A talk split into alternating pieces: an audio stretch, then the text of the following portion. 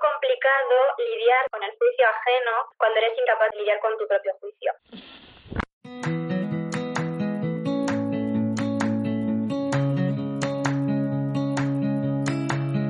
Hola, mi nombre es Marta y me encanta hacer ganchillo, viajar, hacer fotos, bizcochos y sobre todo inspirarte a sacar tiempo para disfrutar de las pequeñas grandes cosas de la vida. Entre mis medicinas está comer saludable, hacer ejercicio y tomar chai espumosos.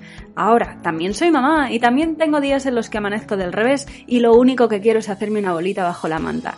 Sacar tiempo para mí no siempre es fácil, pero ¿sabes qué? No es imposible y una de mis misiones en esta vida es hacerte llegar este mensaje.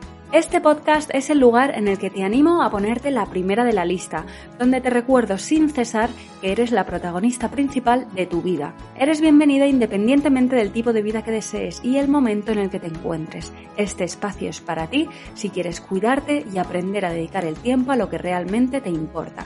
La idea es pasarlo bien mientras nos conocemos mejor. ¿Estás lista? A por ello.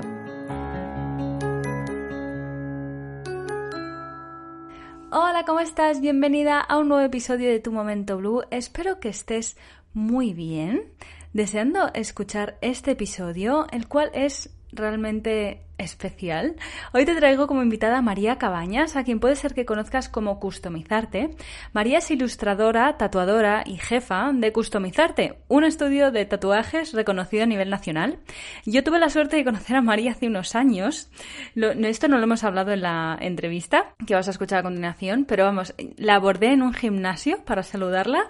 Todavía no sé de dónde me salió a mí esto, no, no es que yo de repente vaya saludando a la gente que conozco por redes, libremente, pero algo me llamó, la saludé y qué bien. La verdad, María es una persona a la que admiro un montón por muchas cosas. Es una artista de pies a cabeza, desprende amor, brilla como la purpurina y al mismo tiempo tiene los pies en la tierra. En esta entrevista, además de hablar de cómo, pues toda su carrera profesional, digamos, hablamos mucho de salud mental. María nos cuenta lo importante que es para ella hacer terapia y meditar, entre otras cosas. Nos habla del síndrome del impostor, de sus miedos a la hora de crear y de su viaje personal durante los últimos años. Pienso que es una entrevista, la verdad, está hecha desde el corazón y vas a encontrar un montón de consejos y reflexiones súper potentes. Espero que la disfrutes mucho, así que, mm, sin más dilación, vamos a por ella.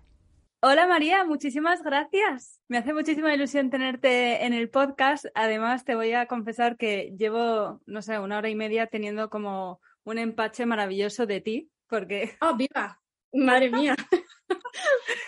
O sea, me empezaba a ver cosas y digo, pero esto es un enganche máximo. O sea, mm, empezado, eh, te he encontrado en el episodio de Tintas, o sea, me ha flipado. Luego haré una mención al programa. Y luego me he metido en tu TikTok, que yo no, creo que lo tengo, pero no lo uso y, y eso ahí me he reído mucho. Vale. aunque en realidad, aunque en realidad es lo, yo creo que es el mismo contenido que tienes en Instagram, ¿no? Bueno, es, es diferente, es diferente, ¿eh? O sea, para, yo ah, me siento un poco Hannah Montana en TikTok porque estás haciendo como que en Instagram hago como un contenido como mucho más poético, por así decirlo, y como que TikTok ha, enlazado un poco mi parte más payasa y más de hacer un poco ahí cosas de, otro, de otra índole que también me gusta mucho. Me he enganchado, luego vamos a hablar de esto. Primero, que estoy yo, que no paro de hablar, para que no te conozca. A ver, María, eh, o sea, ¿quién eres? ¿A qué te dedicas? Pues mira, eh, pues yo soy María, eh, soy ilustradora, tatuadora, pues de vez en cuando pinto también, pues he escrito un par de libros, no sé, me gusta todo lo que tiene que ver con la creatividad en general. Y, y bueno, llevo dedicándome al tatu pues en febrero 15 años y 15 años con nuestro estudio abierto y la verdad que mucho aprendizaje y, nada, pues eso, licenciada en Bellas Artes, pues estas cosas, he hecho un poco de todo. O sea, que es que, vamos, que eres una artista como la copa de un pino y, luego aparte eh, eres, eh, eres empresaria, chavala. vamos a ver, eres, una business woman. La business woman, exacto. Eso en, tu currículum, a ver, porque tienes un estudio eh, que está, bueno, cuéntanos. Exactamente. Sí, exacto. Nuestro estudio está en Majadahonda, lleva allí desde que abrimos. lo hemos ido mudando pues, a diferentes locales. Ya te digo que en 15 años pues, nos ha dado tiempo a muchas cosas. entre medias, pues unas cuantas inundaciones de local y por ende, pues también unas buenas mudanzas. Y, y bueno, pues sí, todo lo que tiene que ver con lo empresario, pues lo bueno es que en este caso yo hago muy, muy buen combo con mi chico, que es David, que es eh, pues la persona que lleva toda la parte de la gestión eh, del estudio, porque bueno, en general las personas que son creativas, eh, que, estamos como muy conectadas con la parte artística, pues solemos soltar un poco el amarre de lo que significa la retribución o la parte económica o, o cómo se valora esa parte artística o no. Entonces, bueno, pues gracias a la vida apareció David en mi vida y dijo, por supuesto, esto para mí. Y dije, guay. O sea, que hacéis un combo ahí maravilloso. Y en el estudio, eh, bueno, él aparte hace más cosas en el estudio. Sí, o sea, él, em, o sea, él y yo desarrollamos todo el proyecto de customizarte, él lleva toda la parte de gestión y aparte eh, todo el, eh, la parte de piercing el escenillador, exacto. Y luego tenemos un, proyecto eh, abierto con Aristocracy desde hace pues cinco años, en el que pues desarrollamos con ellos las piezas de piercing, bueno, principalmente él, yo hablo, con, hablo en plural porque al final como que iniciamos un poco esto los dos a la vez, pero él es al final el que se encarga de toda la parte de piercing y por ende él es como el que hace todas las consultas y lleva todo eso. Y eh, eh, lleva, dirige el equipo que tenemos en, nuestro estudio de piercing de lujo en Aristocracy en Gran Vía. Toma ya, ni más ni menos. Y luego tienes un estudio que yo he tenido la suerte de estar, que, es muy guay porque ahí es donde ocurre mucha magia, yo creo. Bueno, ahí es donde tú debes tatuar, ¿no? Sí. O sea, tienes como dos locales. Exacto, Uno, tienes ahí a todo tu equipo y demás, y luego tienes tu super estudio, que es una, esquina preciosa que durante muchos años la estuviste manifestando y deseando. Vamos. Y bueno, hablando un poco de esto, ¿cómo, cómo comenzaste? ¿Cómo entraste mm, en este mundo? Pues en el mundo del tatu la verdad es que yo eh, hice un poco un trompo y dije, pues aquí me voy a quedar un rato. Eh, la verdad es que yo estaba estudiando Bellas Artes, hacía relativamente poco tiempo que había fallecido mi abuela y nos había dejado ahí como una parte de herencia. Y bueno, pues mis padres siempre habían querido como eh, poder eh, invertirlo en algo. A mi padre siempre le habían gustado mucho los tatuos porque mi abuelo iba muy tatuado y demás. Y, bueno, pues se decidió, ¿por qué no?, eh, abrir un estudio de tatu. Yo estaba en Londres entonces y entonces pues nada, me contaron toda esta película y yo dije, mm, un poco de, eh, vamos a volver a España, dejarme un segundo que yo vuelva y que yo vea un poco claro esto porque yo además siempre había sido como una persona con una fobia a las agujas bastante importante. Incluso en el programa de tintas llegas a decir, me ha sorprendido mucho lo que has dicho de que tu abuelo estaba todo tatuado porque tú eh, tenías cierto prejuicio con el tema de... Claro. Por supuesto, por supuesto, por supuesto, Sí, piensa que al final toda mi formación académica em, había sido como muy clásica y que a pesar de que en casa yo siempre había visto pues en, la familia paterna eh, muchos ilustradores y diseñadores y demás, pero siempre era como desde un punto de vista como un poco más clásico.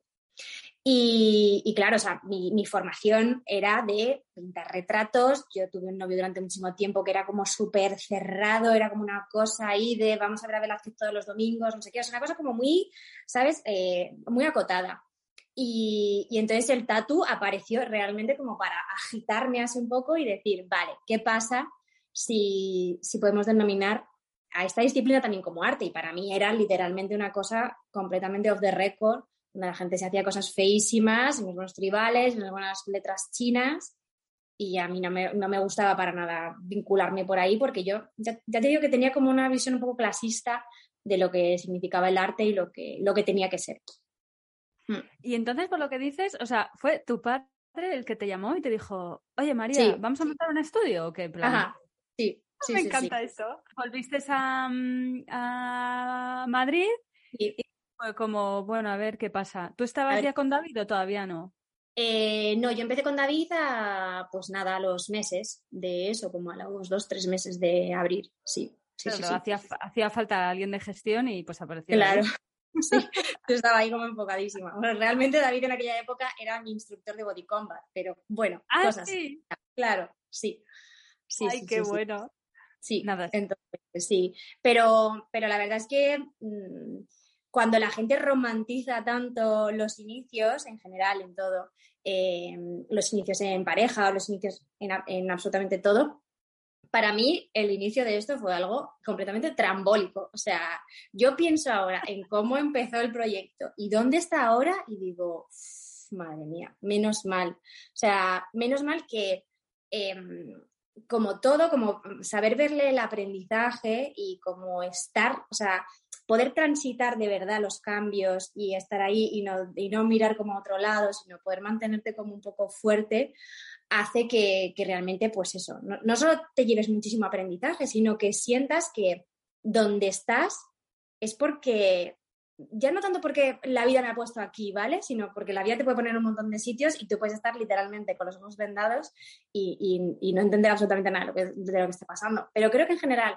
todas nuestras profesiones tiene algo, pulsa algo que, en otro momento eh, no hubieses querido enfrentarte. Y a mí me enfrentó con absolutamente todo lo que yo tenía miedo en mi vida, que era eh, pues el, miedo al dolor, eh, el miedo a ser a, que, me fueran al síndrome de un síndrome de la impostora, pero una cosa que es que no habitaba mi, mi espacio. la sensación también un poco como al final el tatu es una cosa que realmente es para toda la vida, pero no te das cuenta hasta que llevas de repente, pues como ahora, ¿no? 15 años, me empiezan a llegar trabajos a lo mejor de hace 10 o de hace 12. Y entonces te enfrentas con la persona que hizo aquello en aquel momento, con el juicio de ahora y con el aprendizaje de ahora. Y, eso para mí, eh, pues es un continuo reciclaje y un continuo abrazo a mí misma y decir, estás en otra posición, aquella persona era otra persona, pero, pero sí, en general creo que este trabajo, todo lo que ha sido el proyecto y demás, a mí ha pulsado un montón de cosas que, de otra forma no hubiese sido capaz. Bueno, yo creo que aquí lo brutal es que tú lo hayas sostenido, ¿no? Porque, mira, mm. dar el paso es difícil. Em, eh, te, quería preguntar sobre el tema del apoyo que recibiste. Te lo voy a preguntar igual, aunque me hayas dicho que ha sido tu familia la que te haya Sí. te dijo, oye, vamos a hacer esto. Eh, pero ya, si es difícil montar un negocio propio y emprender, lo que yo me he dado cuenta con estos años también es el sostenerlo. O sea, es lo que dices tú, que estás tocando teclas todo el día, te están tocando teclas todo el día y, y, sostenerlo y seguir creciendo es un trabajo más intenso que el comienzo, incluso, ¿no? Pero muchísimo y más. Y reconfortante vamos a decir. Sí, sí, sí, sí, exacto. Y, que al final, eh, yo creo que eh, igual que la romantización de los inicios, también está la romantización de lo conseguido, ¿no? Y mm, el ver como que pues llevas ya mucho tiempo y has conseguido una estabilidad, ¿no? Pero esa estabilidad eh, no es inquebrantable. Y, Exactamente. está en continuo movimiento y cualquier pequeña cosa puede hacer que eso se derrumbe. Y customizarte en estos 15 años, pues ha pasado por un montón de cosas, ya te digo, se ha pasado por inundaciones, ha pasado por de repente equipos enteros que se van y nos dejan de repente a David y a mí solos, eh, volver a empezar, eh, cambiarte de local eh, en medio de una pandemia, pues un montón de cosas que, que mm, por mucha estabilidad que tú creas que has conseguido, pues ya te digo que no, es inquebrantable. Así que el sostenerlo es realmente la, carrera de fondo, sin duda. Sí, totalmente. Y te, bueno, con esto que me estás diciendo, ¿no? Que tenía aquí puesta la pregunta de ¿recibiste apoyo de la gente a tu alrededor? ¿no? Porque cuando vas a emprender y encima en una temática que es tan diferente, sabes que sales de la zona de confort de mucha gente y demás, puedes encontrarte sin apoyo. Entonces mi pregunta sería, o sea, has dicho que en tu familia, digamos, tu familia nuclear sí que tenías apoyo, eh, suena que tú misma eras a lo mejor tu, tu, no tu peor enemiga, pero un poco como la que, la que a lo mejor desconfiaba un poco, pero ¿tenías a tu alrededor apoyo? ¿Sentías apoyo en general? Eh, ¿Y eras una, más un trabajo tuyo mismo único? ¿O también sentiste que, yo lo digo, para poner tu situación, en mi caso, por ejemplo, yo estaba, estaba, estaba loca, o sea, claro. Ya se le pasará, ¿sabes? Ya se le pasará. sí que es verdad que em, aquí, como al final mi núcleo familiar es muy pequeño, somos mi madre, mi padre y yo, no tengo hermanos ni nada, y siempre hemos estado muy juntos, muy piña, pues en ese caso sí, porque además el primer customizante que abrimos estaba como al lado del local de mi madre, que ya es instructora de pilates, entonces era todo como muy, eh, ¿sabes? El nido. Vamos a estar aquí todos en el nido, no sé qué, de aquí que no se mueva nadie. Entonces sí que es verdad que había como esa parte como muy cerradita, pero al final yo tenía 22 años, o sea, era muy pequeña. Estaba terminando la carrera, para mí era como que yo sentía que no solo que yo era mi propia enemiga, sino que sentía que, que, yo me estaba limitando mucho, porque claro, yo al final tenía que emprender a la vez que tenía que aprender. O sea, esto no es que de repente tú emprendas eh, teniendo una trayectoria, aunque sea mínima, sino que yo literalmente aprendí a tatuar abriendo mi estudio de tatu. Entonces, es algo que, que no se lo recomiendo a nadie. O sea, si alguien lo tiene que hacer, adelante, ¿sabes? Pero yo te digo, o sea, eh, tu yo del futuro te va a decir en qué, estabas pensando. Entonces, eh, yo sentía que había, o sea, que sí que es verdad que había apoyo en general, porque siempre hemos sido como una familia bastante dada a ese tipo de situaciones, como un poco, ya no te digo gente que no premedite las cosas, pero sí que un poco alocada, un poco de, ah, bueno, como que, como que un poco histriónica en ese aspecto, que dices, no me parece raro que estas personas hayan tomado esta decisión sumada para adelante. Pero sí que es verdad que a nivel, pues, de colegas, en ese momento en el que también, pues, estás como en la facultad, te estás generando ahí como también un poco tu estructura de lo que eres, a nivel de personalidad y demás, pues claro, yo me sentía de repente súper cerrada, no podía salir, eh, no podía tener contacto con mis colegas, eh, estaba todo el puto día currando eh, y como con mucha presión, ni siquiera, claro, ni siquiera de un curro que tú dices, pues yo qué sé, pues yo que en muchas otras cosas, de camarera, de dependienta, no sé qué, y al final es como, pues voy tres días a la semana y ya está, pero esto era 24 horas. Entonces, apoyo en ese caso sí, a nivel económico y a nivel un poco tal, pero en otros campos sí que es verdad que me he sentido como un poco más sola, pero por circunstancia vital, más como por ciclo vital, como si hubiese tenido un niño muy joven o algo así. Me encanta esto que cuentas, ¿no? Porque es lo que dices tú de romantizar las cosas, el, el ¡uh! Pues esta chica, qué mona, que tiene su estudio y hace tatuajes y parece que viene todo hecho y es como, ostras, hace 15 años yo estaba aquí, o sea, eh, en el baño cantándome. Sí, viva, viva, pero tirando para adelante, María, que eso mm. es lo que yo creo que te hace especial al final, es que todo lo que has hecho en estos 15 años y lo que estábamos por presenciar es maravilloso. Tienes además un estilo de tatuajes muy particular. Si nadie lo ha visto, bueno, yo voy a dejar luego, eh, me apetece mucho que la gente vea tu episodio de, de tintas porque es muy bonito. ¿vale? Para que además te conozcan, te vean la cara, vean tus tatuajes, conozcan un poquito más la historia. Y mm, cuéntanos un poquito, para quien no haya visto, cómo son tus tatuajes y, cómo has llegado hasta, hasta ahí, porque es que es una marca de su sello personal. O sea, yo, esto es como Apple, o sea, yo veo un tatu, esto es María. este tatu lo ha hecho María. Pues, es, pues al final es un poco eh, como también, o sea, como te hablaba antes de cómo ha ido evolucionando el proyecto, eh, siento que yo he ido evolucionando también con él y que yo al final estaba como, al principio estaba muy peleada con lo que yo hacía, porque por lo que te decía, yo también venía como una formación muy clásica y, el tatu no aceptaba eso y aceptaba menos eh, hace 15 años que tú de repente pues quisieras hacer algo diferente. Yo ni siquiera lo tenía en mente, o sea, para mí era como estoy en un gremio que es completamente ajeno a lo que yo hago y por ende lo que necesito es como eh, mimetizarme con el entorno y, hacer lo que haga todo el mundo y eh, coger las cosas que más me gustan y de repente pues hacer lo mismo. Entonces durante muchos años estuve peleándome con eso, ¿no? Con, poder eh, hacer todos los checks en una lista que ni siquiera había escrito yo eh, sobre lo que significaba ser tatuadora, ¿no? Pues había como que cumplir seguramente eh, unos puntos más que siendo señor y, llevando más tiempo. Así que, pues, el, ha sido como hacer las paces conmigo misma porque yo tenía muy claro que a mí me gustaba el color y, que a mí me gusta, o sea, yo como, como que tenía una doble vida, por eso te decía, al final soy Hannah Montana todo el rato. Eh, yo dibujaba unas cosas y me sentía cómoda dibujando ciertas cosas, como más ilustrativo, al principio como un poquito más naif, más cerca de la ilustración infantil. Y, y, luego ya, pues fui conectando con lo que eran las texturas, la acuarela, el dejarse fluir y de hecho, la primera pieza que yo hice freehand, sin poner calco ni nada, se la hice a David en 2010 en una convención. En, ese, en esa convención nos dieron un premio. Yo creo que la primera convención en la que yo iba, yo decía, bueno, pues ya estaría, ¿no? Lo que decíamos, lo de las cosas conseguidas. O sea, yo ni tenía ni idea de literalmente la mierda que esto era. O sea, me refiero, es que estás aquí en Zaragoza que te acabamos de dar tremendo premio, pero ya está, o sea, que ya está. Pero al final es como que tú vas pensando que vas consiguiendo cosas, como que vas en ascenso y realmente va todo como lineal.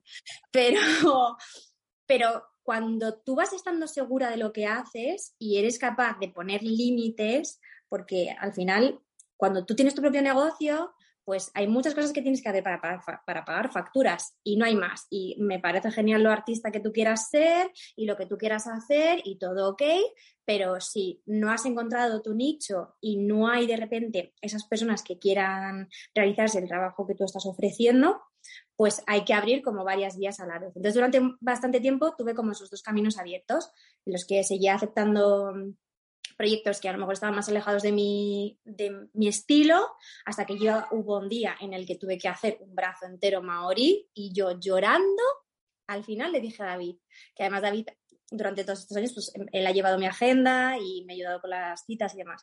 Y le decía, es que no quiero volver a hacer un maorí en mi vida te entiendo, ¿sabes? Y me dijo, creo que este va a ser el último. Y yo dije, por favor, es que no puedo más. O sea, es que sentía que no podía, o sea, que, que, que, había algo en mí que se estaba muriendo. Digo, es que si yo tengo que seguir haciendo esto, es que no voy a poder. Y entonces, según vas haciendo las paces con lo que tú quieres y sobre todo cuando eres capaz de transmitirlo, al final he conectado con gente que no se hubiese tatuado en la vida y que me dice, solo me tatuaría porque conecto con lo que tú haces. Entonces eso para mí, o sea, es de las mejores cosas que, me ha podido pasar. Yo creo que esta historia es preciosa porque para mí representa eh, una aceptación. Eh, no es como la aceptación de ti misma, eh, la liberación y el permitirme ser auténtica y ser yo misma con el miedo de lo que otras personas puedan decir, ¿no? Que yo creo que es que eso es un, el pan de cada día, desafortunadamente, de no hacer cosas por el miedo a el que dirán y no será al final nuestra mejor versión, o sea, es que nos perdemos nuestra no solo nosotras nos perdemos nuestra mejor versión, sino que el mundo se lo pierde, porque imagínate, María, que tú estuvieses todavía haciendo tatuajes lo que se estaría perdiendo el mundo, ¿sabes? Claro, claro, no, y, y hubiese pasado, porque al final es como eh, yo lo veo como mucho en redes sociales, ¿no? Que las personas es como, es que esto es lo que quiere mi comunidad, hago esto. A mí me gustaría hacer otra cosa, ¿eh? Pero lo que mi comunidad quiere ver es esto. Es como, mm. Tu comunidad te quiere ver a ti. Da igual. O sea, eh, errando, no errando, eh, disfrutando, probando, aprendiendo, pero lo que te quiere ver es a ti. Entonces siempre estamos como intentando eso, no solo como tú decías, así, em, de, de, de qué pensar a la gente, de lo que hacemos, sino que es como ah, eh, la, la, versión esta de la, de la mímesis, del yo es que lo que la gente quiera, yo voy a hacer lo que la gente quiera. Y es como, pues es que eso está alejadísimo seguramente de lo que tú quieres hacer. Sí, efectivamente. Y es que además el juicio siempre va a estar ahí. O sea, es verdad que cuanto más sales de tu zona de confort, más sales de la zona de confort de los demás, más le pica a los demás y más juicios podrías recibir o no. Pero bueno, al final, como cada uno lo gestiona, está en uno mismo, porque siempre va a haber algo en que no está de acuerdo. Si, si todo el mundo está contento con lo que estás haciendo, a lo mejor mm. no, te estás arriesgando ahí, no estás dando todo. ¿no? Total, total, total, total. Hay dos estatus que voy a mencionar del, del documental de tintas que me, han que me han encantado. Uno es el detalle del todo pasa, todo llega, que yo creo que además, bueno, es una frase que me gustó un montón y tú contabas que estabas en un momento difícil, que vamos, a, hablar, vamos a hablar de emociones, como no es... Venga, eh, pero bueno, eh, vamos primero, eh, el, este tatu, ¿qué, ¿qué significa? O sea, esta frase que, ¿Qué conlleva? Pues para, ti? para mí es que eh, tenía mucho que ver también con la persona que me lo realizó, que es Lincoln, que es un tío al que admiro un montón, un, un tatuador brasileño que, que eh, refleja un poco todo eso, ¿no? O sea, como la libertad a la hora de tatuar, eh, las texturas, el conectar con lo, eh, con lo tangible, con, pues, con la experiencia de la acuarela, la mujer, todo esto que, que transita mucho con, conmigo. Y cuando llegó yo sabía que quería hacerme una pieza con él eh, y entonces me hizo una mujer que para mí era como una musa, eh, que lleva más un pincel en la cara y todos estos colores y demás. Y la frase todo pasa, todo llega es porque para mí a nivel creativo realmente, o sea, ha sido algo como que me he tenido que repetir todo el rato, de realmente todo pasa, todo llega, porque siempre tienes la sensación como de, en mi caso, de no ser suficiente, de tener que conquistar algo que, que todavía está por llegar y, y, ni siquiera ser capaz de, de, estar en el presente y de valorar lo que, lo Mm. que, lo que tienes o lo que, o lo que estás viviendo en, en, el momento, sino que es como, vale, pues ya llegará, ¿no? Ya llegará y es Mm. como, ya llegará, pero ya se irá. O sea, es como que lo conquistado se, se irá también. O sea, no, no hay nada que permanezca. Hay ahí una confianza que yo creo que, ¿no? A lo mejor que hay que tener en que, bueno, hay que seguir la intuición y confiar en que todo pasará efectivamente y que todo llegará. Es mucho la frase. Y hay una cosa que dices eh, en, el, en, el, programa que me flipa sobre el pincel en el ojo. Dices, uh -huh. es la persona que lo mira quien acaba terminando la obra, pero qué cosa Siempre. más. Me parece, me parece, nunca lo había pensado, digo, es que es totalmente. Sí, sí, sí. Esta frase me parece preciosa. O sea, por A favor, ver, lo, lo, lo artístico, claro, lo, lo, artístico al final siempre tiene eso, ¿no? Como que tú estás preparando cualquier cosa, ya sea eh, unas texturas, ya sea algo más figurativo, ya sea un texto, ya sea un vídeo, lo que sea, eh, tú lo comunicas desde ti, pero eso luego llega y es, y es la persona, es el receptor quien, a base de lo que ha vivido, los anhelos, eh, la experiencia vital que está viviendo en ese momento, quien de verdad eh, ata lo que tú has empezado con lo que esa persona ha recibido. Entonces se forma un círculo perfecto en el que deciden hacia, hacia dónde, ¿no? Si le mueve, si no, si un montón de cosas. Entonces, eh, hay veces que soltamos, ¿no? Ciertas piezas creativas sin, sin saber muy bien dónde van a acabar, ¿no? Y de repente a lo mejor a mí me llega alguien y me dice, jope, es que leí una cosa tuya de 2010 y ahora es que es justo lo que estoy viviendo y es como, ¡fua! A saber la María de 2010, en ningún momento pensó que de repente alguien en 2022 fuese a conectar con algo que... Entonces, no es el cómo, ni la forma, ni el quién, sino la persona que recibe ese mensaje y lo transforma, sí. Me encanta, me parece brillante esta, esta manera de verlo. Y, y, el otro tatu que me ha encantado es el del conejito. Sí. Que te lo hicieron porque dijo quien te lo tatuó, que ahora mismo no retengo el nombre, me, a ver, nos lo dices. Es porque eres de esas personas que siguen creyendo en la magia. María, yo, yo soy de este club, ¿eh? Yo quiero. Sí, sí, o sea, sí, total, total. Total, pues mi amigo Lolo, de Lolo Banzai, de, eh, de Alicante, pues fíjate que es una persona con la que realmente tampoco es que haya tenido un, un trato como súper cercano, es una persona además que está así como un poco off the record, que va un poco a su bola y tal. Y yo siempre había dicho que quería una pieza suya, pero que no sabía muy bien qué quería. Y entonces él apareció con este diseño y me dijo, me dijo eso, me dijo, es que te hago esto porque sé que eres de esas personas que sigue creyendo en la magia. Y Total. dije, pues para adelante, por supuesto que sí, sí, sí, sí, sí soy. Lo eres, me encanta, es verdad, ¿eh? es que conectar con, contigo es como entrar aquí en un mundo mágico de animación. Además. Total. Estabas diciendo que tienes un estudio en, en, Madrid. Eh, uh -huh. te, te voy a preguntar, ¿qué famosos has tatuado que a lo mejor podamos saber? ¿Qué famosos he tatuado? eh, ostras, que podáis Pero, conocer. Eh, es, es, una pregunta por curiosidad antes de entrar luego en todo el medio Venga. profundo emocional. Vale. No sé, como una cosa así como un poco más de socialité, ¿no? Sí, eh, a ver, famosos. Eh, Maxim Huerta, eh, Sofía Cristo, eh, así como un poco más mainstream. Eh, seguro que alguno más me dejo por ahí. Luego, en plan influencers y eso, pues un montón también. Pero claro, en plan así como Sí, como cuentas así grandes, yo qué sé, Mel, por ejemplo, que es un chico así que hace, que de hecho ahora es, eh, bueno, él es actor, eh, Álvaro Mel, eh, Dani Fernández, que es músico, Oscar Casas, yo qué sé, así gente de este mundillo, pues bastantes. Es que no me extraña nada con, con característico que es el tatu. Yo, yo tengo poco estatus, pero me, tenía uno fichado tuyo que se me ha escapado, pero bueno. Eh, a ver, me, me, he estado, me viendo el programa este que haces, que ¿de dónde sale? De que vas con un micrófono por Madrid preguntando sobre ¿te quieres tatuar? Eh, ¿Tienes prejuicios? ¿Tienes tatuajes? ¿No tienes tatuajes? ¿Esto de dónde sale? Pues esto nace de que al final TikTok es una plataforma que me parece súper divertida para poder experimentar cualquier formato que tengas en tu mente, en TikTok tiene cabida, de verdad. O sea, la gente que dice, no, es que la gente te lo baila, las niñas te lo bailan, o no sé qué. Bueno, hay de todo, señor. Eh, hay gente haciendo humor, hay gente haciendo tutoriales, o sea, como cualquier otra plataforma, hay de todo, como Twitch, que la gente, es que solo la gente jugando. Eh, es como todo, al final hay que hacer un poco ahí de investigación. Entonces yo siempre había tenido como la idea, eh, eh, seguía mucho un perfil inglés de un tipo que iba preguntando por la calle, que luego se trasladó como a un formato español, de un chico que les iba preguntando a las personas qué iban escuchando. Y luego también, pues, con qué pronombres se definían, ¿no? Entonces yo dije, jope, a mí me encantaría porque siempre le he preguntado y siempre me voy fijando en plan si la peña lleva tatus o no, o, muchas veces los estereotipos que tenemos sobre las personas que se tatúan, ¿no? Es como, pues tiene que ser de esta forma o de esta otra.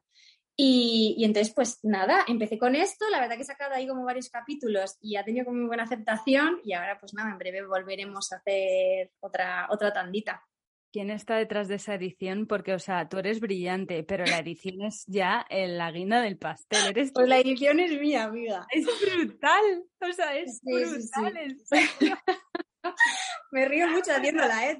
no me extraña nada. O sea, yo invito a quien esté escuchando a pasarse por TikTok de María, customizarte para, para ver estos programas porque vas por la calle con micrófono en mano.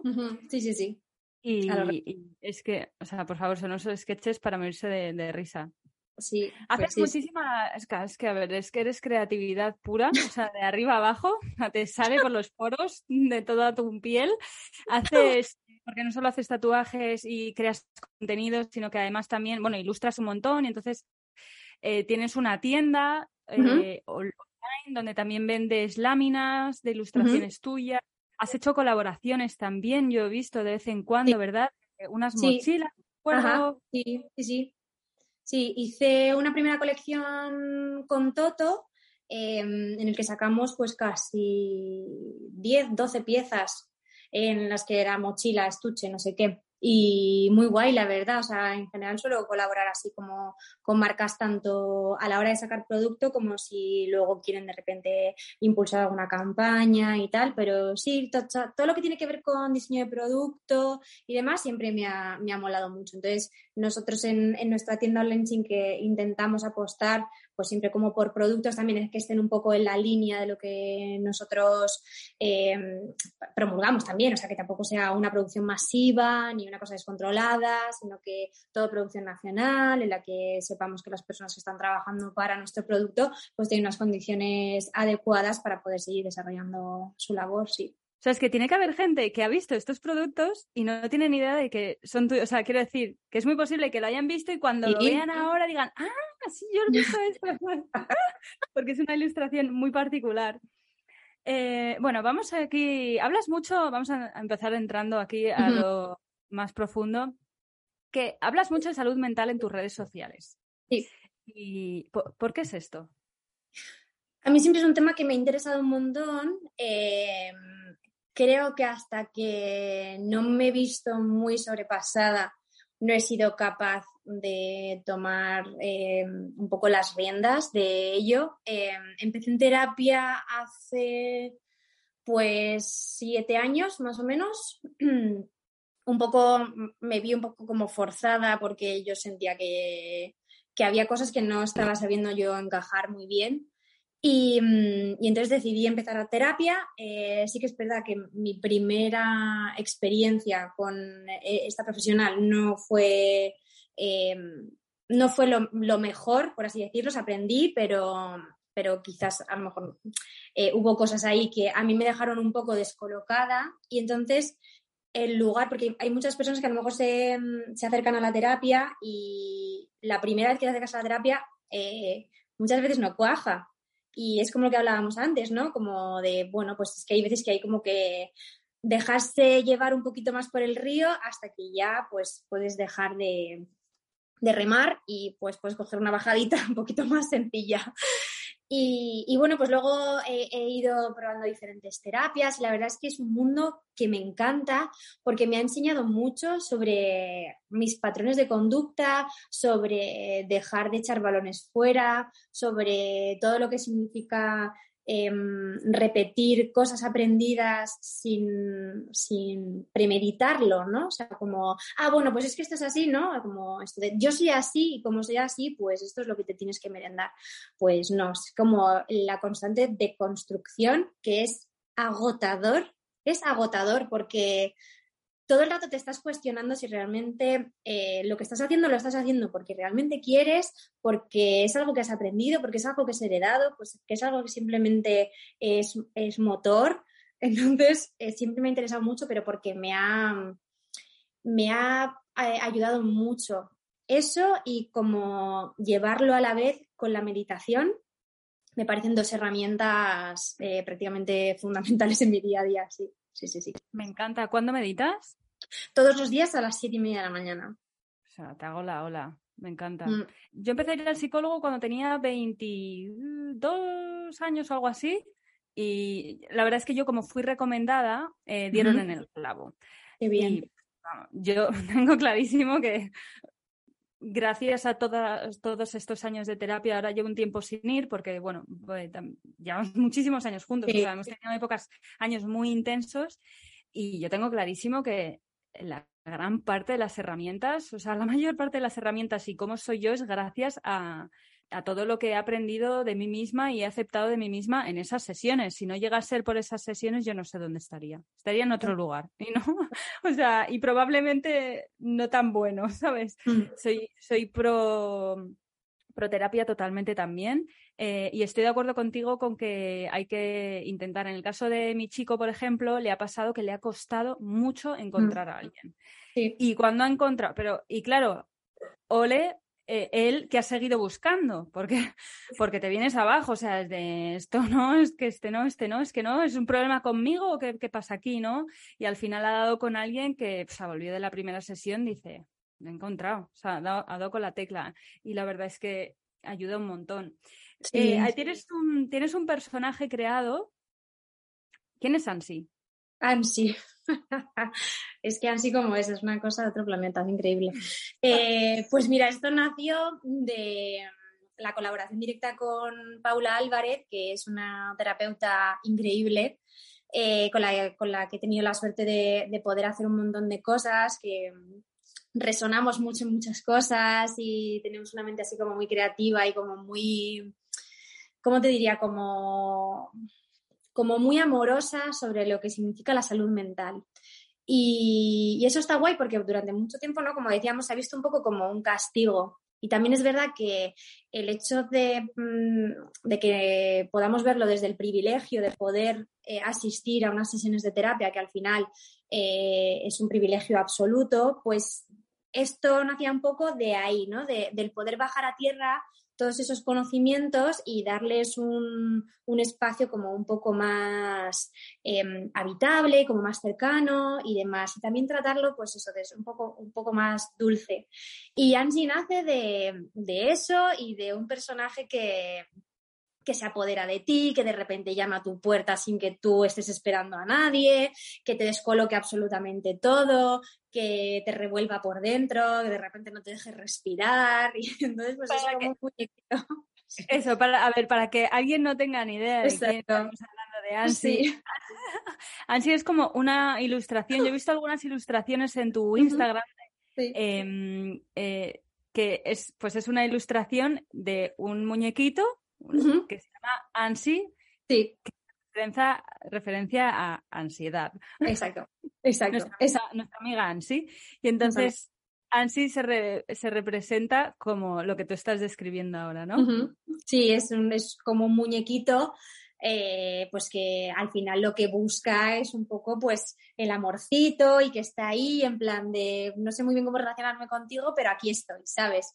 Y, y sí, pues son unas viñetitas eh, que normalmente colgamos en un perfil que se llama Mentes Ilustradas y desde ahí pues damos un poco soporte a todo esto, ¿no? Eh, pues lo que hablábamos antes de la meditación, pues que es la meditación y estos prejuicios que hay sobre, bueno, pues es que yo no me sé concentrar, es que yo no sé qué, es que tal. La meditación tiene millones de caras y hay una que seguramente conecte con lo que tú haces, que de repente sea, pues, hacer ganchillo, conecta con mi parte de meditación, o hacer una acuarela, conecta con mi parte de meditación, o un montón de cosas, o limpiar, o lo que sea, que muchas veces es como que tenemos esta ¿no? de algo como muy romantizado de una persona en lo alto del Tíbet, en posición de loto, eh, meditando. Bueno, pues se puede en cualquier lugar.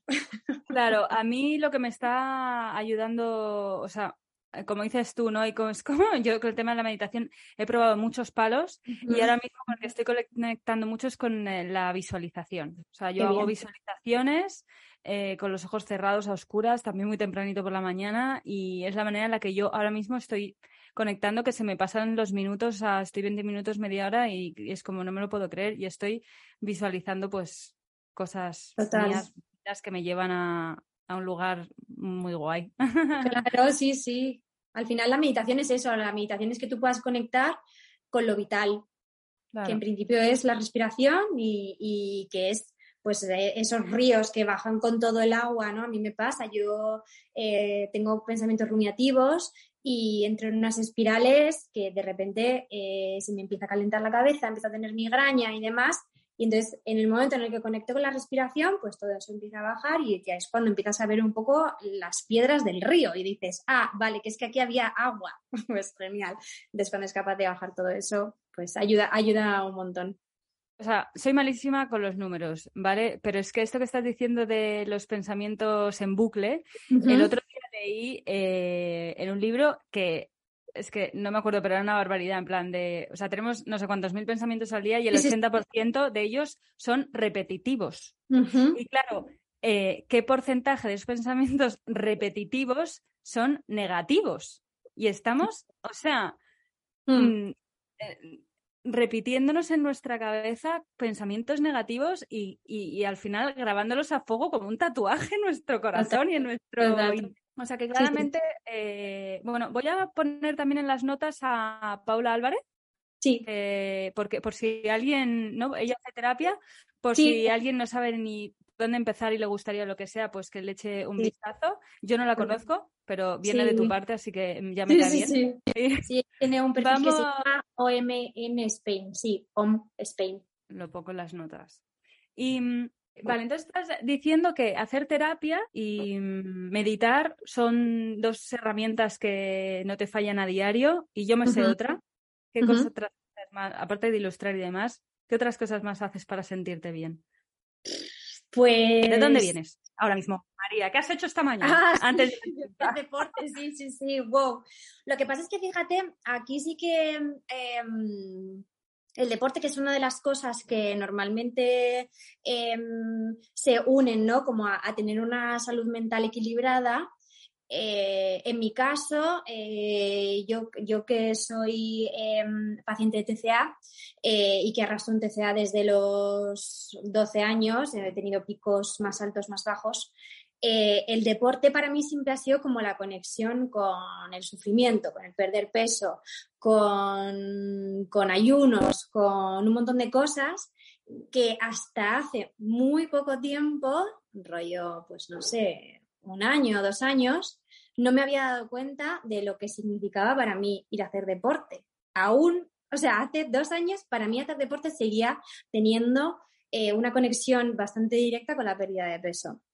Eh, entonces, eh, no ha sido, o sea, es algo que ahora sí que es un poco más constante, eh, que yo sé que a mí me ayuda a nivel mental, pero por esta condición al final pues no deja de tener como un lazo ahí que tengo como que estar revisando todo el rato. O sea, es un trabajo, las recuperaciones eh, es un trabajo continuo de lo estás haciendo, o sea, es como un diálogo en el que yo me digo a mí misma, esto lo estamos haciendo porque nos sienta bien, no porque queramos perder peso y es como, ah, vale, entonces te enfrentas a la actividad de una forma completamente diferente. Pero sí, sin duda, el deporte en cualquiera de sus facetas eh, ya sea ir a darte una vuelta por el campo, ya sea eh, levantar peso, eh, hacer yoga, lo que sea.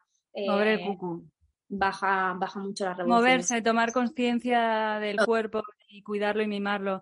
No tenía ni idea, María, de lo del TCA. Em, no sé si es algo que, que, de lo que hablas también y que a mí se me haya escapado relacionado con todo el tema de salud mental y demás que hablas en redes sociales, o es algo que llevas más o sea, es, un, es un tema que, que suelo tocar, sí que es verdad que a lo mejor no de forma tan activa como el resto, sí que es verdad que cuando llegan fechas así como por ejemplo las navidades y cosas así, que yo sé que en general, porque al final el TCA es, es una enfermedad que tiene muchísimo, o sea, está súper enraizada, o sea, y, tú hablas con las personas y el 90% de las personas no tiene una buena relación con la comida no tiene una buena relación con la comida, no tiene una buena relación con su cuerpo, el diálogo interno que tiene es un diálogo eh, pues, eh, en el que se limitan cosas o en el que se sobre eh, exponen cosas que, de las que luego te arrepientes. Entonces, bueno, pues intento tratarlo de una forma, porque al final yo no soy experta, yo puedo hablar de mi, de mi caso, pero al final el TCA es muy complicado porque cualquier información con la que conectes eh, puede hacerte como condicionar lo que tú piensas. Entonces yo creo que lo principal es encontrar a una persona eh, que, pueda tratar específicamente el caso el que pueda tener cualquier persona a nivel de TCA. Porque tú puedes estar haciendo terapia y la persona que, está haciendo terapia contigo eh, puede abarcar un poco, pero al final cuando vuelves a comer, cuando te vuelves a enfrentar a una comida con personas y ves cómo es tu relación con la comida, ves cómo es la relación de las personas con la comida, ahí es cuando te das cuenta de que realmente tiene que ser una persona, eh, un, profesional específico de, TCA. Sí. Claro, claro. Totalmente. Estamos hablando de, cosas que haces para sentirte bien, ¿no? Que habíamos dicho, habías dicho lo de la eh, terapia, em, meditación, el ejercicio con este asterisco gigante, eh, que es muy importante, claro, en, tu, bueno, en estos casos. Y hay algo más, porque, bueno, lo que quería decir antes con lo de tu, tu trabajo es tu hobby, es cuando de repente, eh, no, tu trabajo es tan creativo y, te gusta mucho ilustrar y demás, ¿la ilustración en algún momento la disfrutas como hobby o siempre tiene la condición de esto va por trabajo o no? Pues em, hay de todo. Eh, por ejemplo, yo ahora, como comentábamos antes, como tengo la suerte de que el 95% de los trabajos, o sea, por no decir el 100% de todos los trabajos que me entran em, a nivel de tatu, los disfruto lo máximo y para mí es como disfrute puro y duro.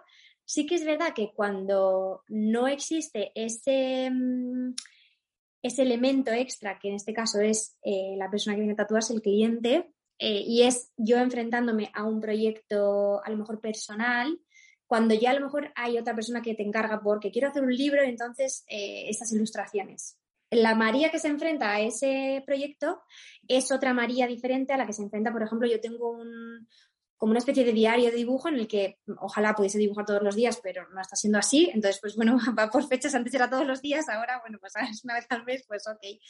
Y, eh, para mí es el ejercicio todo el rato, porque yo he tenido muchísimos demonios a la hora de enfrentarme a dibujar y me sentaba yo presentaba también mi inseguridad, eh, mi diálogo interno eh, chungo, todas las personas que han pasado por mi vida a, nivel creativo, que han marcado de alguna forma eh, la forma que tengo de, dibujar o personas a las que admiro y de repente soy yo disfrazada de, imagínate, mi profesor de técnicas gráfico-plásticas de Bellas Artes que me dijo, tienes muchas ganas pero muy poquita mano. Ese señor aparece a veces cuando yo estoy pintando y digo, no sería hoy el día eh, que apareciese por aquí. ¿Le importa? perdona, ¿quién te ha invitado a esta fiesta? Ya está.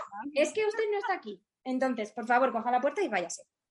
Así que, pues durante mucho tiempo ha sido como eh, una cosa de verdad de terminar de dibujar con un cansancio que yo decía, parece que me he hecho yo aquí una maratón, porque es todo el rato.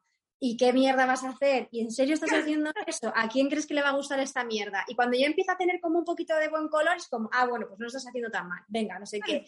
Ah, bueno, parece que está bien. Y es como, la has cagado, la, has cagado. Es como, sí, la he cagado. Vale, entonces ahora qué vamos a hacer? Pues esto es una puta mierda, no sé qué, tal. Entonces, pues trabajar todo este diálogo interno tan chungo es una cosa que de verdad, o sea, en general las personas creativas tenemos mucho, pero yo creo que es algo como un poco humano también. Estas cosas se reflejan en unas cosas, o sea, en unas cosas o en otras en cada, en cada uno de una manera diferente, ¿no?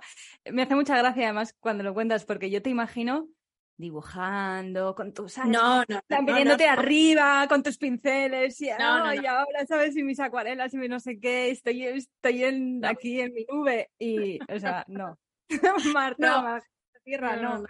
Nada más alejado de la realidad, o sea, además es que, claro, yo cuando comparto esto, la gente no, como que no lo entiende, ¿no? Como, pero si yo te veo disfrutar, ¿no? Y yo te veo ahí como, pues imagínate todo el trabajo de contención que tengo que hacer para que el resultado de eso sea algo fluido. O sea, y también es por lo que, o sea, para mí es como la romantización otra vez de todo, ¿no? De lo que significa ser artista, de lo que significa ver algo fluido. Eh, muchas veces tenemos el pensamiento de que lo externo es, una imagen completa, ¿no? Del puzzle. Y es que no tiene, o sea, esto tiene millones de aristas. Entonces yo estoy aquí y estoy fluyendo, pero por el otro lado hay una María que está sufriendo, y, o sea, desde el sentido creativo, desde el sentido de me van a descubrir porque soy una impostora y alguien va a decir que yo no tengo técnica, que qué hago yo aquí, que qué estás contando si siempre cuentas lo mismo. Pues una cosa que estoy todo el rato como, venga, pues desde el color, desde el movimiento, todo esto lo vamos a transitar. Entonces para mí es como terapéutico, pero en el momento en el que mi yo de ahora puede ver cosas de hace dos o tres semanas y decir, vale, desde aquí sí las puedo transitar bien. Claro. Y yo creo que es muy terapéutico, escuchar, terapéutico escucharte a ti, que eres una artista reconocida, o sea, tan alucinantemente brillante, y que aún así puedas sentir el, el, impostor. O sea, es que mi cerebro está echando chiritas. Sí. Mm, yo creo que esto a lo mejor también puede ayudar a la gente a darse cuenta de que, a ver, es que esto es constancia, esto es trabajo, o sea, esto no es solo que se te dé bien algo, porque, eh, sino es constancia, es desearlo, es, eh, mm. sentirlo y es, es, desearlo mucho, la verdad. Porque cuántas veces no se ven ilustraciones, por, hablar de la ilustración, mm. ilustraciones que, que realmente son increíblemente sencillas o que no tal, pero es que transmiten tanto, ¿sabes? Y hay, o por la historia, o por, ¿sabes? Que dices que al final ha sido una cuestión de que esta persona ha creído en lo que estaba haciendo, lo ha compartido y sigue deseándolo y haciéndolo desde su, su parte más auténtica. ¿Y quién le dice a él que, o a ella que no está luchando con todos esos síndromes del impostor de Total. este garabato de mierda que estoy dibujando? Sí, sí, sí, es así, además, es, ese es el diálogo, sí. Mm, y, ya para ir terminando, eres muy fan, creo yo, de las películas de animación. Por favor, haznos una recomendación que yo, en nuestra casa somos muy fans de, vengas viernes, vamos a una peli, ¿cuál? O sea, entramos en Disney Channel. Vale. Eh, muchas veces, no siempre, pero de las más frecuentes. Vale, eh, yo la verdad es que eh, la animación es algo que siempre ha estado presente eh, pues en, muchas cosas, ¿no? De, la forma en la que tengo de comunicarme, lo que conecto con la animación. muchas veces me cuesta conectar con lo que llaman lo que llaman cine, ¿no? Que al final para mí la animación es simplemente una herramienta para poder contar cualquier cualquier tipo de historia. Por eso me fastidia tanto cuando en premios como los Oscar y cosas así hay como una, un premio a la animación, ¿no? Es como, como si desde la animación no se pudiese contar cualquier cosa, ¿no? Como hemos visto que, se, que, puede haber cualquier discurso más adulto, más infantil. Eh, no sé, yo recuerdo ver App por primera vez y literalmente que, que mi mundo se viniera abajo y arriba a la misma vez. Eh, me ha pasado con Wally, eh, me ha pasado con, yo qué sé, con Pesadilla antes de Navidad, que yo recuerdo que mis padres me llevaron a verla al cine y, y lo que suponía todo ese entramado de personajes, de, de cómo se mimó cada, cada proceso, lo que significa hacer una película stop motion, que es una locura. Desde aquí, mis dieces a mi amigo Adrián Piqueras, que es un máster de la animación, que ahora mismo está currando eh, para próximas producciones de, de, Arman, que son los mismos que hicieron pues Wallace y Gromit y todas estas pelis que también han formado parte de nuestro imaginario colectivo infantil. Y, y todo eso a mí me hace soñar y me hace conectar con, con otras cosas, ¿no? Buzz Lightyear, por ejemplo, que a lo mejor eh, es la, seguramente la tendréis más reciente, que es de hace relativamente poco, para mí conecta conmigo, pero a, mí me falta como juego, ¿no? Eh, me falta como esa parte tan increíble que tiene la animación de poder llevarte a cualquier lugar desde algo mm. como súper sencillo, ¿no? Está ahí, por ejemplo, Wolf Walkers, que también es de una productora pequeñita em, que, cuenta la historia de, dos niñas y, de una manada de lobos. Es una cosa como preciosa eh, en todo, eh, la experimentación de, de, la perspectiva y demás, y me flipa. O sea, Wolf Walkers me parece increíble. Y luego conecto también mucho de repente con una serie como puede ser eh, Gumball y Darwin, ¿no? El, maravilloso mundo de Gumball, que es una cosa como increíble, que está en HBO. Se la recomiendo a todo el mundo porque es como una mezcla entre humor como muy adulto, pero eh, animación eh, que mezcla todo, mezcla stop motion con 3D, con animación 2D, eh, una cosa como, como, muy fácil de ver, unos personajes increíbles, no sé, todo lo que tiene que ver con animación, la verdad es que me encanta. Y entonces, recomendaciones. De las últimas que he visto así que me han encantado, Red, por ejemplo, no puedo dejar de recomendarla porque eh, su directora que ganó el Oscar con el corto Bao, eh, que también tiene, tiene tema, que los señores de Pixar nos dejen dirigir a las mujeres una película cada 100.000 años y la, única excusa que encuentren es, ah, bueno, es que tú tienes un Oscar, entonces a lo mejor tú sí que puedes dirigir. Eh, pásate aquí al departamento de las cosas que dirigen, eh, con un elenco entero de mujeres, cuando es una peli que trata temas que nosotras no hemos podido ver reflejadas en nuestra adolescencia y que aquí se trata de una forma magnífica y para nada es una peli de tías, sino que es una peli que, que ya por fin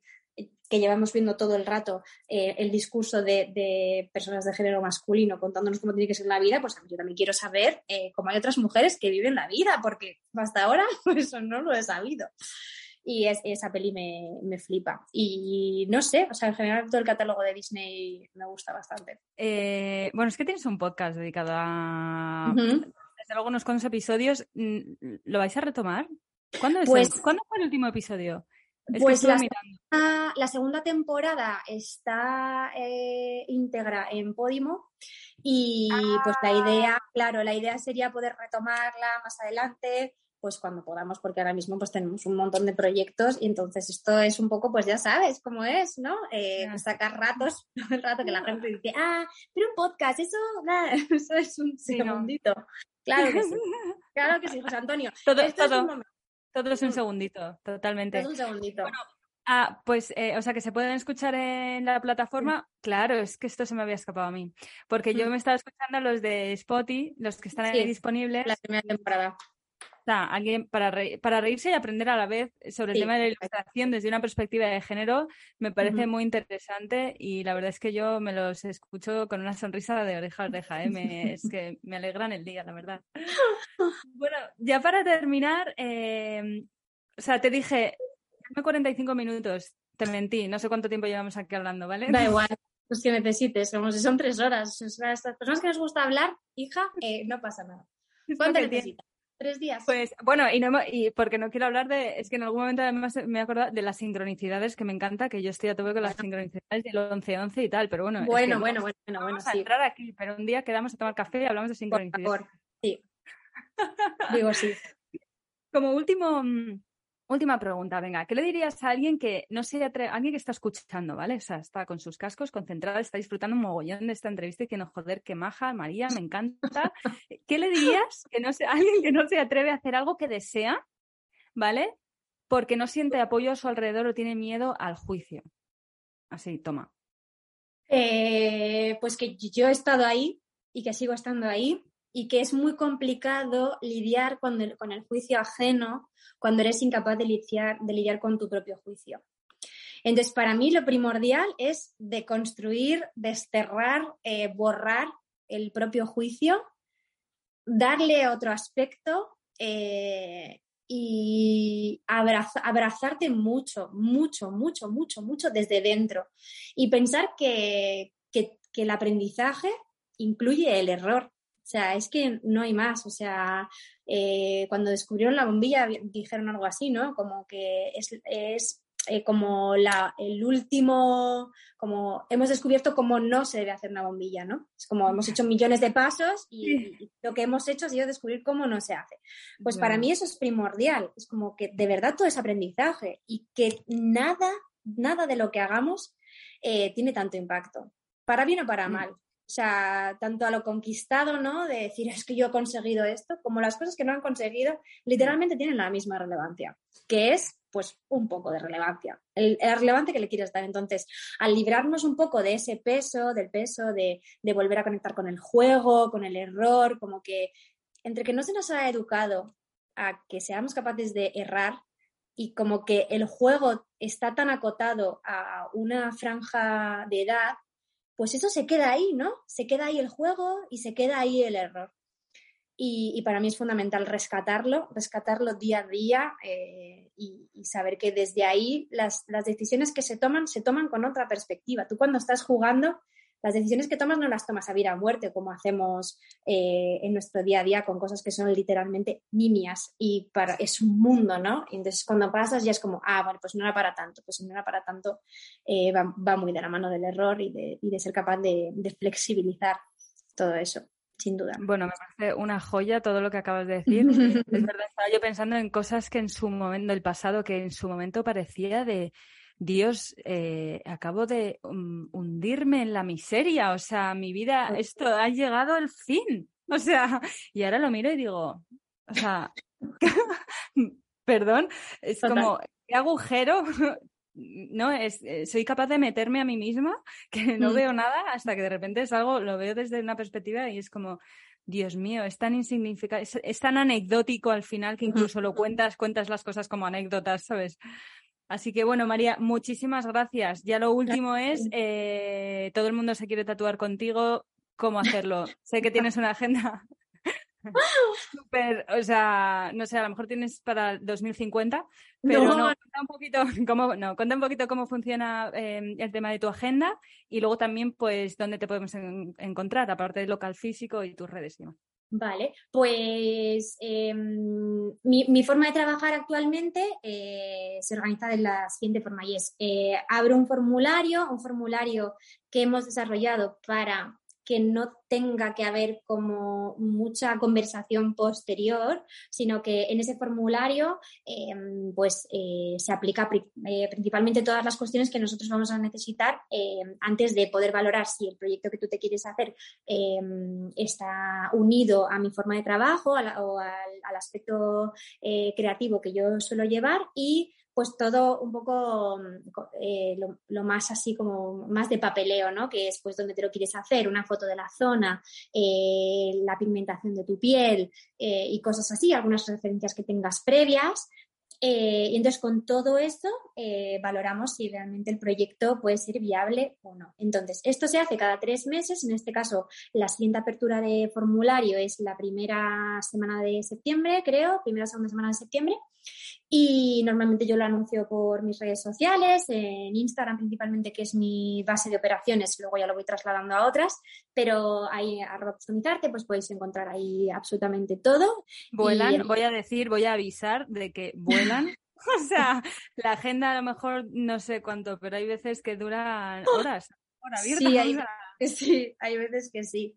La verdad es que yo estoy eternamente agradecida porque, porque sé que porque sé que es un esfuerzo a todos los niveles, porque las personas que vienen a verme la mayor parte de las veces vienen de fuera de Madrid, eh, es un gasto a todos los niveles, porque se quedan aquí a dormir, porque, porque un tatú normalmente pues tiene un precio que que no deja de ser un producto para toda la vida y no deja de ser un servicio como muy exclusivo y demás, y por ende, pues tiene, tiene ese precio.